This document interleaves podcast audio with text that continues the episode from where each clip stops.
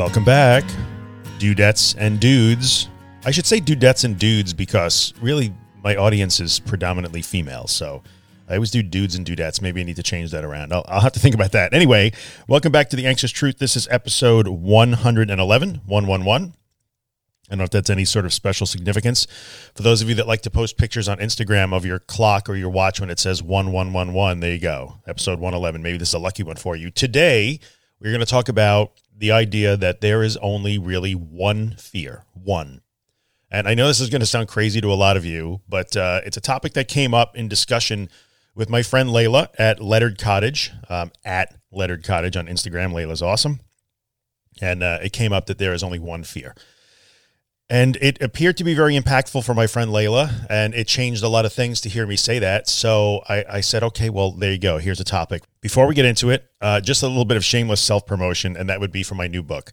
Uh, it's called The Anxious Truth, just like the podcast. You can find it at theanxioustruth.com slash recovery guide. Essentially, 400 pages or so printed. There's a Kindle version, there's a print version, and it's everything you've ever heard me say on a podcast episode or on social media in some way, except in much greater detail and organized in a logical sequence, uh, like taking a course or a class in recovering from an anxiety disorder it was that book started being written back in 1986 i just didn't know it my very first panic attack so this is 30 something years of my life experiences 10 years of you know writing online blogging helping others five years of a podcast and a year of actual writing and editing i'm immensely proud of the book and the feedback that i'm getting from the people that are reading it is really amazing. It's it's incredibly inspiring and encouraging to me to know that I think I wrote something that is truly helpful. So uh, take a second, go to theanxioustruth.com slash recovery guide. Uh, if you're looking for a class in how to recover from your anxiety disorder, that would be a good place to start. Okay, that's enough of that. You, you guys know that I, I suck at that. That is extremely uncomfortable for me to do, so I'm glad it's over. All right, let's get into the episode, uh, episode 111 One Fear. There's only one fear. Let's talk about this you may, as you go down the road and you develop something like panic disorder or agoraphobia, if you look at your history with this disorder, you can see a clear sequence of events. It usually starts with the first panic attack or the first occurrence of high anxiety waves, spikes, repeated episodes. And it leads to associating those episodes or panic, high anxiety, with more and more parts of your life. Uh, you become afraid to do things like drive or uh, go back to work or go to school or be home alone or go to restaurants, wherever you experience these uncomfortable sensations and thoughts, uh, you begin to be afraid of those things. And most people who are suffering with this disorder, these disorders who are listening to the podcast, can relate to what that's all about. And so over time, especially if you've been dealing with this for a very long time, months or even years, like many of you have, and that's okay. Even if you've been dealing with this for many years, you can get better. It's okay. Um, if you have been dealing with this for any extended period of time, you may find that you sit one day and think, this is insane. Like, I am afraid of everything. I'm just afraid of everything. If you sat down and wrote out the list of things that you are afraid of, if you have been suffering with these these problems for, for any extended period of time, that list would get really long. Um, I know my list would have included a very a very large number of things, including temperature changes, lighting changes, loud noises, uh, any sort of change in state in my body, any sort of twinge, twitch, tickle, pain, whatever in my body was a you know a panic or anxiety trigger. Driving away from the house alone at all, driving on the highway, going any long distance from home, being home alone, having to answer the phone and deal with a stressful situation in my business. Like I would have had a very long list of things. Um, being out, you know, trapped at like a restaurant or you know a, a function where I couldn't just leave my list would be very long. And my guess is that if you've been dealing with this for any extended period of time, you would find that your list is very long time, uh, uh, very long also. And you probably have the feeling like you've become afraid of pretty much everything in the world, which can be incredibly disheartening. And, and we'll get to that. Um, because in my conversations with my friend Layla, it was interesting to hear her talk about how that long list of her fears really snowballed into some other issues. And we're gonna we're gonna address that because I, I'm guessing that it's true for a lot of people. Here's the deal: that long list of fears that you have, and look, even if you're excited, kind of new to this, and you're you're just starting to kind of go down that rabbit hole of an anxiety disorder, panic disorder, agoraphobia, monophobia, that sort of thing. You know, the things I talk about all the time. If you're just going down that road and you've only been dealing with it for a few months, possibly, you will find that maybe you don't have the longest list, but you are noticing that the list is getting longer. So it's longer than it was when you started. Um, but here's the deal in the end, there is really only one fear. So that long list of things that you think you are afraid of is actually incorrect. There is only one fear. And when you when you're able to solve the one fear, you pretty much solve the whole problem. And I I think if you've been listening to me long enough, you are going to understand exactly what I'm going to say and what I'm going to tell you this one fear is. But so many people get caught up in trying to attack, well, now I have to learn how to drive. Now I have to learn to be home alone. Now I have to learn to go to the supermarket. Now I have to learn to go to restaurants. Now I have to learn to go back to work. Now I have to learn to move to another city six hours away. Like so many people get overwhelmed by the idea that they have this very long list of things that they have to overcome. These are just giant challenges, list huge list of challenges that life is going to present if I can get back, I before I can get back to a normal life, I have to learn to be able to get in the shower without having a panic attack. I have to learn how to be able to answer the phone or make a phone call without having a panic attack. I have to learn to do this. I have to learn to do that, and it could be incredibly discouraging. But in the end, there's really only one fear under all of those things. So when we boil it down, suddenly the path to recovery will get a lot clearer and easier when you see it this way. So the deal is that the one fear that is underneath that entire long list of things that you are afraid to do or that you feel you will have to uh, challenges you will have to meet in order to get your life back the, the one fear underneath that is the fear of how you feel and what you think. So you are really only afraid of one thing in the end. You are afraid of how you feel and what you think. You are afraid of the sensations and symptoms of panic and anxiety you are afraid of the scary thoughts the what if thoughts, the catastrophic thoughts, the distorted, fear driven, irrational thoughts that come with panic and anxiety. You have learned to be afraid of those things.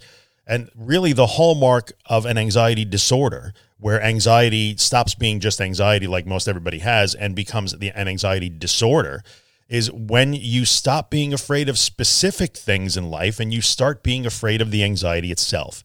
So, the hallmark of your disorder is that the you are afraid of being afraid. You are the fear is driven by its own its own self. You are afraid of the fear.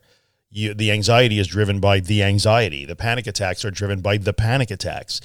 And what winds up happening over time is that you just take that one fear, the one fear, I'm afraid of how I feel and what I think when I'm anxious, and you start to glue it to a lot of different, you know, uh, situations, contexts, places, people, tasks you start to glue it to different things in your life. So wherever your first panic attack was, or wherever you felt first uncomfortable because of anxiety, a high anxiety wave, well, that was the first thing you glued it to.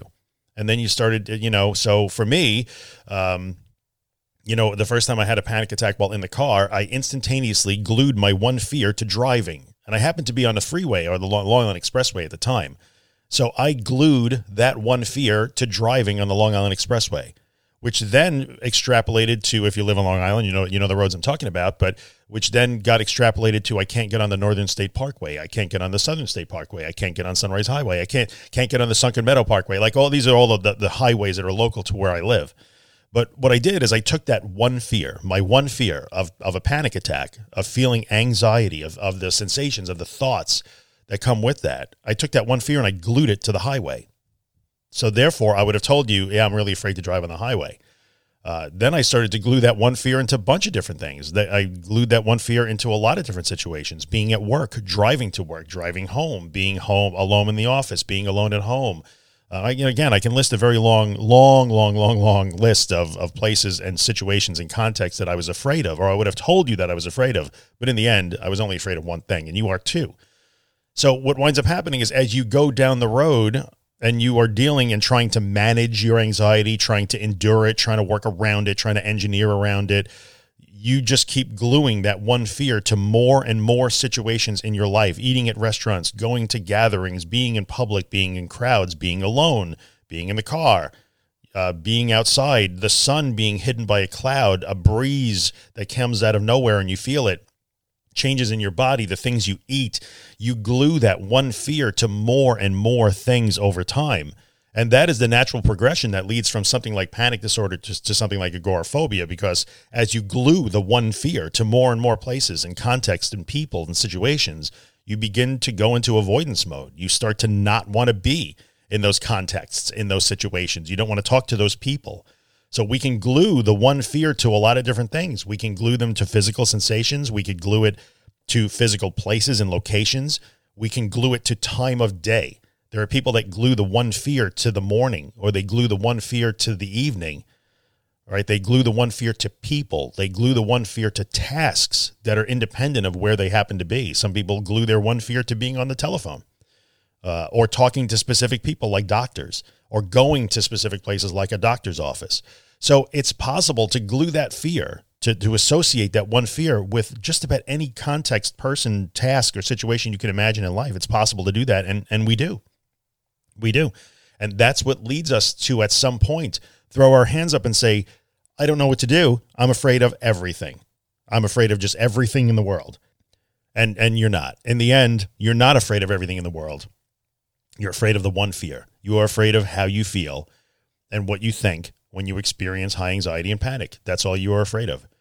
Uh, and, and that's really good news in the end because it means that you don't have to solve 45 different problems. You don't have to meet, you know, 60 different challenges or 22 different challenges in order to get your life back. You have to meet one challenge. And you can learn to meet that challenge in all those different contexts. So those different situations, contexts, people that you have to deal with, those are all opportunities to unlearn the one fear.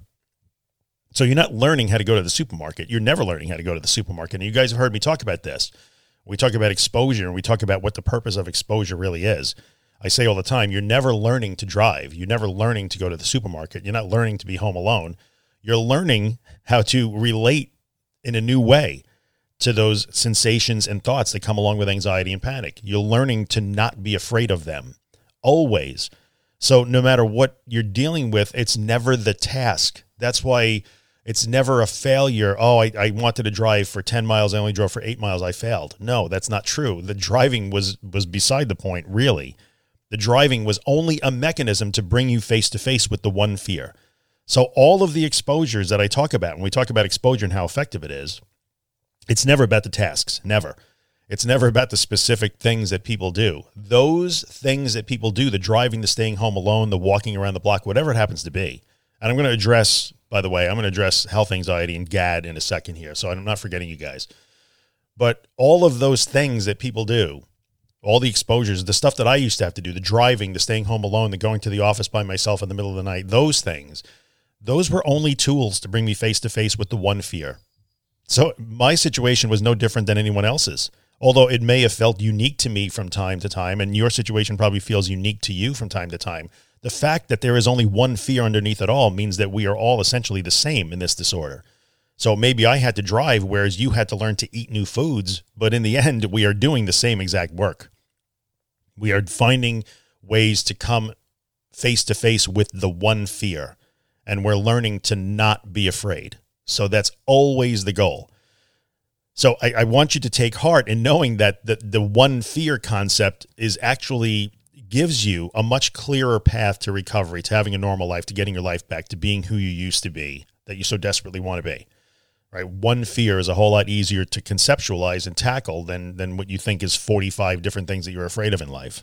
Right? Much, much easier. Much easier when you see it that way like a lot of the complexity of recovery begins to melt away when you understand like oh good, goodness like everything i'm doing here revolves around the one fear. Excellent. I can i can frame that. I can i can focus on that. I can do that.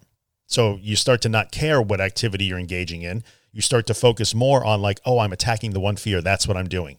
I'm learning a new relationship with anxiety and fear. I'm learning not to be afraid of my own body and mind. It doesn't matter how i'm doing it or where i'm doing it or when i'm doing it. That's what i'm doing there, there's tremendous power in that. There's tremendous simplicity in that. There's a direction in that. There's less confusion in that. The one fear will literally shed so much of the, the, the burden that you have been carrying on your shoulders.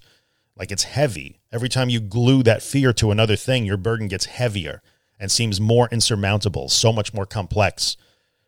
But it isn't. It's the same thing, just repeated in multiple places. You're just taking the same, same. It's like a sticky note. Let's say, you know, you think you have a collection of 150 different sticky notes, but that's every, as curiously, when you look at the sticky notes, they all have the same thing written on them. They always have the same thing. So you have 150 sticky notes and you keep putting them everywhere. You stick them on everything in life and you think, well, this is getting incredibly chaotic. How am I going to manage these 150 different yellow sticky notes? But when you stop and look, every sticky note has the same thing written on it. They're the same note. You just keep repeating it over and over. So this is super important. Now, let's take a second and talk about wh- how this plays into things like general anxiety and health anxiety. Um, I, am going to try and start to address these things a little bit more in the podcast because I, I know that you know a lot of you guys are listening and you have those problems, and you have to. I have to keep reminding everybody that in the case of health anxiety, you always have to flip at 180 degrees. So, same situation, you really only have the one fear let's talk about health anxiety for a second. There's still only one fear underneath that. And that fear is not so much, you are not so much afraid of how you feel. You are afraid of, of death in the end. You are afraid of something that will injure you, damage you, or incapacitate you. There's still only one fear underneath that. And so the anxiety and the panic that pops up along that for people with health anxiety isn't necessarily the problem. I mean, it is. Nobody wants to panic, but really and truly, people that, that suffer from true health anxiety understand that when they are panicking, they are panicking because they are afraid. They have gone down the rabbit hole of thinking, like, oh, my shoulder hurts, so that might mean something. I might be in danger.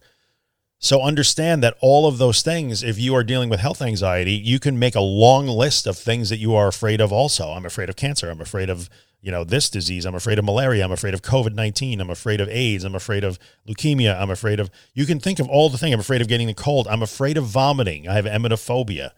Like in the end, you can deconstruct all of that fear into one thing. I'm afraid of, of some sort of physical harm coming to me. You know, in the case of emetophobia, it, it's uh, slightly modified. That the, you're attaching, you know, the the act of being sick sick to your stomach to either an actual real physical danger or just the unpleasantry enough, like just being on that being an unpleasant situation is your fear. There's only one fear.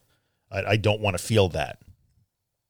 Now, in the case of generalized anxiety, people who are just generally anxious all day long, like in the end, same situation, same situation. You are looking and saying, no matter what context I put myself in, I have these feelings that I don't like. I have this, this, I'm upset. I'm on edge. I'm anxious all day long it's no matter where I go, I don't have a safe place. I don't have a place where I can escape from it. But in the end, what has wound up happening is that it's the feeling itself. It is the thoughts themselves. And and people that suffer with generalized anxiety start to get really confused because they just feel like I don't even have to make a list. Just everything. What am I afraid of? Everything. I don't have a list like everything. I'm afraid of having my eyes open and be awake because when I'm awake, I feel this thing. But do you see what that is? Like I, I feel this thing everywhere I go. I feel this thing. Yes. So your one fear is the thing, the thing. So there's really no difference in health anxiety. It's a slightly different situation because your one fear is a specific health outcome or physical harm or impairment outcome. And your job is to learn to sit quietly and be afraid of that and learn that like well if i don't try and save myself by calling a doctor or googling and or telling everybody how i feel or asking for reassurance and checking and checking and checking i'm still okay whereas with somebody who's dealing with panic disorder or agoraphobia has to say well I, I need to go into situations so i have to actively seek out things that will bring me face to face with my one fear if you have health anxiety you are not doing the things that that try and save you from the one fear so it's a little bit different 180 degrees out of phase and if you're dealing with generalized anxiety disorder, you're just facing your one fear all day long. You don't have to do anything specific to bring it up. You don't have to learn to do or not do anything. It's just there the minute you open your eyes. So the one fear is just there. And you glued the one fear to just being conscious. And so your job also is to just learn that it has nothing, you don't have this multi headed dragon to slay. You only have one. Um, you know, we could we could talk for episode after episode about generalized anxiety disorder, but I just want you guys to understand if you if you're dealing with GAD and you're just generally anxious all day long, you know, maybe panic attacks aren't a problem. You just got that general anxiety that never leaves you. Same thing. It's one fear. You're not you're not afraid of the whole world. You're afraid of one thing. You don't like feeling that way and you want it gone right now. So the principles apply. There's modifications as we go through variations of the disorder, but the same principle of one fear applies. Now let's talk about, you know, what this means sometimes from an emotional or or competence and confidence standpoint. You you hear me talk about these words more and more and more. And I'm gonna tell you that as as I go further along, five years of doing this podcast, and and building a social media community around it with thousands of people that I get to communicate with all the time and I have the privilege of doing that like I can see where the patterns start to come up. And the words competence and confidence I think are key. So in my discussion with my friend about this uh, I was surprised to hear this person say that so much of the the guilt and shame that went along with the disorder kind of got lifted away when when like the light bulb went on, she heard me say there's only one fear and you glue it to everything. It was a it was a big thing. And she said this on her um her social. So I, I, I don't believe I'm talking out of turn here. She put it on her Instagram story and she has a huge number of followers. Go Layla. So a lot of people saw her talk about this. But but the idea of all of that uh, I think a lot of people are carrying guilt, they're carrying shame, they're carrying humiliation, they're carrying embarrassment, not because of some trauma in their past, which it certainly could be a thing, but because of the disorder themselves. Like I'm incapable. I I have no confidence. I'm not competent. I suck at life now. I need people to take care of me. I'm ruining life for my family, my husband, my wife, my kids, my friends. I'm ruining my business or my career. I'm not a good I'm not a good teamwork or coworker. I'm not a good friend and that leads to tremendous amounts of, of guilt and shame and and all of those things humiliation that people carry along with the disorder. But understanding that it's not that complicated like oh wait a minute here. I haven't learned to suck at life. I only am afraid of one thing. I have one fear. Like that's a whole lot easier to swallow. I have one fear and i have just pinned it with little push pins or glue. I've hot glued it to like 72 different contexts in my life and that has made me felt overwhelmed. I don't know where to start. I can't imagine I could solve all these problems. I keep getting worse and worse. I'm more and more broken. You are not more and more broken. You're just taking the butter of the, you know, you're taking the butter of the disorder and spreading it across more and more pieces of bread. So if your life is a loaf of bread and the disorder is butter, well, you started by buttering one slice and now you're up to about half the loaf. That's all it is. That's all it is. You just have to learn to, to put down the butter. Put down the butter. It's going to be okay. And we're going to scrape that butter off and get you back to like a clean loaf of bread. Probably bake a new loaf of bread. So it isn't that you're getting worse and worse. You're not getting more and more broken, more and more ill, less and less competent. You're not sucking more at life. You don't have to be embarrassed. You don't have to be humiliated. You don't have to feel shame over that. It's one fear. It's only one. So you don't have this enormous, overwhelming, you multi-directional, multivariant, complex problem to solve, you have one. You have one problem to solve here. And that is you have to learn to not be afraid of how you feel and what you think. The one fear. That is it. That is it. And learning the idea that there is only one fear underneath this really can can shed a tremendous amount of excess baggage. You can put down all of that baggage, get focused, and like firmly get yourself onto the path of recovery that we talk about all the time. You can do that now because you can let all of that other stuff go, all that extraneous stuff. Like, how do I, I have to start learning how to deal with making phone calls. Oh my God, I have to start learning how to deal with being alone. My husband's going back to work. My wife's going back to work. What am I going to do? Especially, you know, in this, you know, I'm recording this. We're still in the middle of the COVID 19 thing worldwide, the coronavirus pandemic. Um, you know people are trying to get back to normal. We're trying to find ways to like get back and open the economy and get people back to like you know a daily routine getting back to work getting back to school while still managing this this biological issue we got going on here. And for people who have basically been able to retreat for the last three and a half months and now have to get back into life this is yet another like oh geez i suck at this too. I suck at a pandemic. And so you're taking on the shame the guilt the negative self judgment based on the fact that you you're gluing the one fear to more and more situations. So you just like I said, just got to put the butter down. First thing we're going to do is understand what you're doing. You're buttering every slice of the the life of the loaf of life that the loaf of bread that is life. You know, if life is a loaf of bread, you're buttering every single slice with your anxiety disorder. That's all that's happening here. It's only one problem. You only have one problem, and that's butter. Put down the butter. So that is the one fear the one fear that is underneath all of your long list of fears that you think is growing that you think geez I, I, I started being afraid of one thing now i'm afraid of so many. I'm just afraid of life in general. The one fear applies to health anxiety. It applies to you know generalized anxiety all of those things. The one fear is something that you should spend a little bit of time thinking about and really look in the mirror and say oh yeah. Here's the bad thing about one fear by the way. So we're gonna we're gonna talk about the one bad thing about the one fear concept. Then we're gonna talk about what you do with one fear, right? So we're gonna spend a few minutes on that before we wrap it up. So the one the bad thing about the one fear, it it frees you of all of the complexity of recovery. That's a good thing. Here's the bad thing. It puts you face to face with the thing that you fear. Like we have stripped away all the all the stuff that goes around it. We've stripped away all of the complexity that leads you in a zillion different directions to try and solve your symptoms and, and manage situations and manage your anxiety and and knock it down with pills or meds or whatever it is you do. And that's great. It simplifies it, but when it simplifies it, you have nowhere to run. You are now face to face with the reality that there is one fear and you must go at it now. And for a lot of people, while it's freeing and, and makes them feel much lighter to know that this problem is much more simple and not nearly as complex and overwhelming, it can also be a little terrifying. I want to acknowledge that and understand that that's true. When you get to the point in the beginning of your recovery journey where you understand, uh oh, uh oh, this crackpot on the internet that I hear on this podcast, this guy I see on Facebook and Instagram, like this crazy dude, like he keeps talking about this stuff. I hear it, it sounds so logical. And one day you wake up and you discover, like, oh crap, he's right. And I and I am face to face with this thing that I fear so much. And I can I, there's only one direction for me to go, and that's right at it. That is that is a hard realization to come to. I must acknowledge that. It is difficult, but recovery is difficult. The difficult does not mean impossible. It means that it's hard. It's not doesn't mean that it's dangerous. It means that it's hard.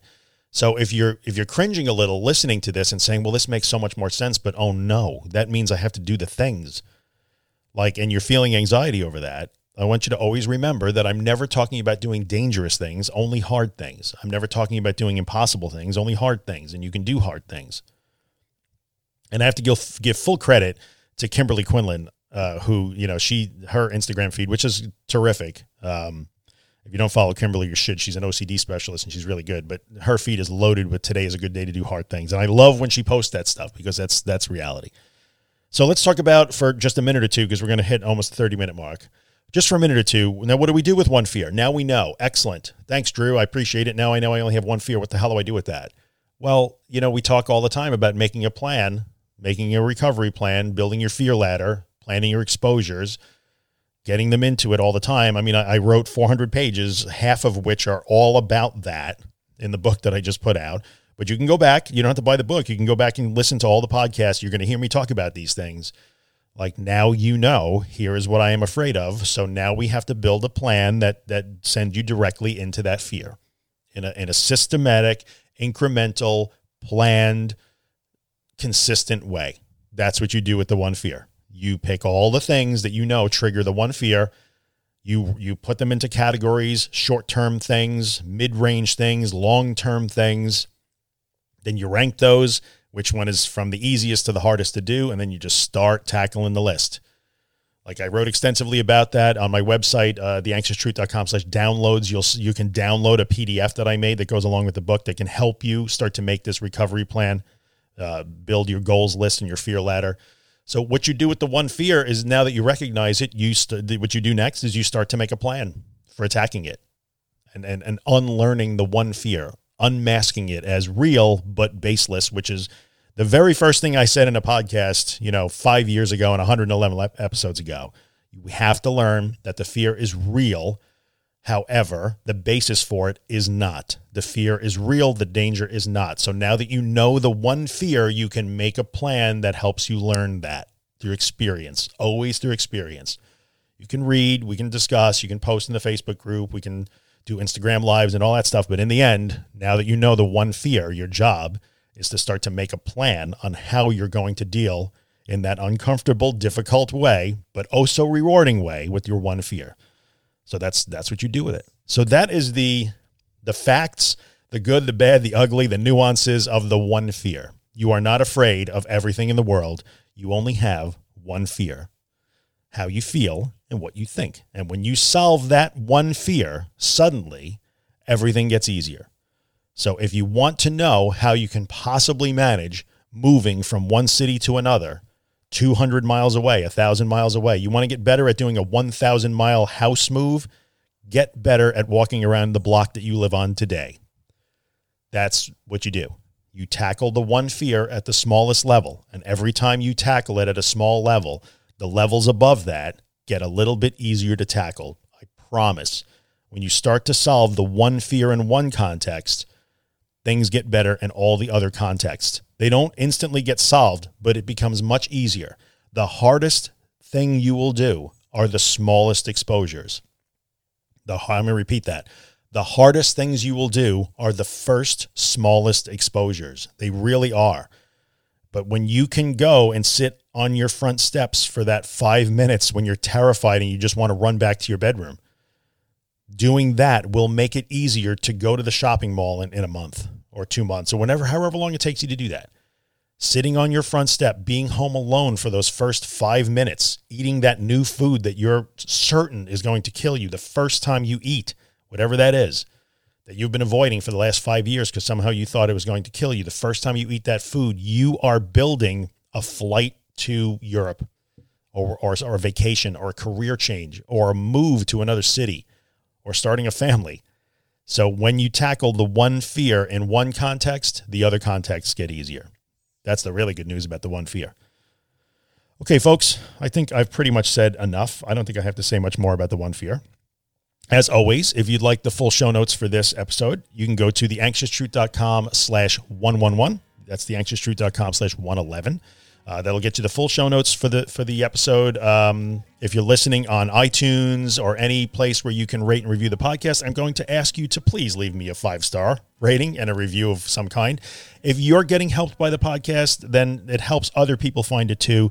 And this is why I do this. Like it's supposed to be able to help people. So help me reach more people. If you think it's a good message, then help spread it around by by rating the podcast and writing a little review if you could check out my book, theanxioustruth.com slash recovery guide. If you're already reading it, thank you so much. And thank you to everybody for supporting the project. Like it's been amazing. And I appreciate you guys all so much. If you're reading it already and you're loving it, write a review on Amazon. Anyway, all right, that's enough promotion here. Do what you got to do. Go tackle the one fear. And until then, before you do it, take 20 or 30 seconds and listen to my friend Ben Drake sing Afterglow. Facebook.com slash Ben Drake Music. Ben is awesome. He's killing it. And as always, I thank him for the uh, permission to use his music. All right, guys, see you in the next episode. Have a good one. Yeah, you're doing fine. Now in the city and you're living fast. No looking back or dwelling on the past. You know you'll never get another chance. So go and live your life. Pressure like an atom bomb. You keep on dancing like it's your last song. Makes no difference if you're right or wrong. Now you're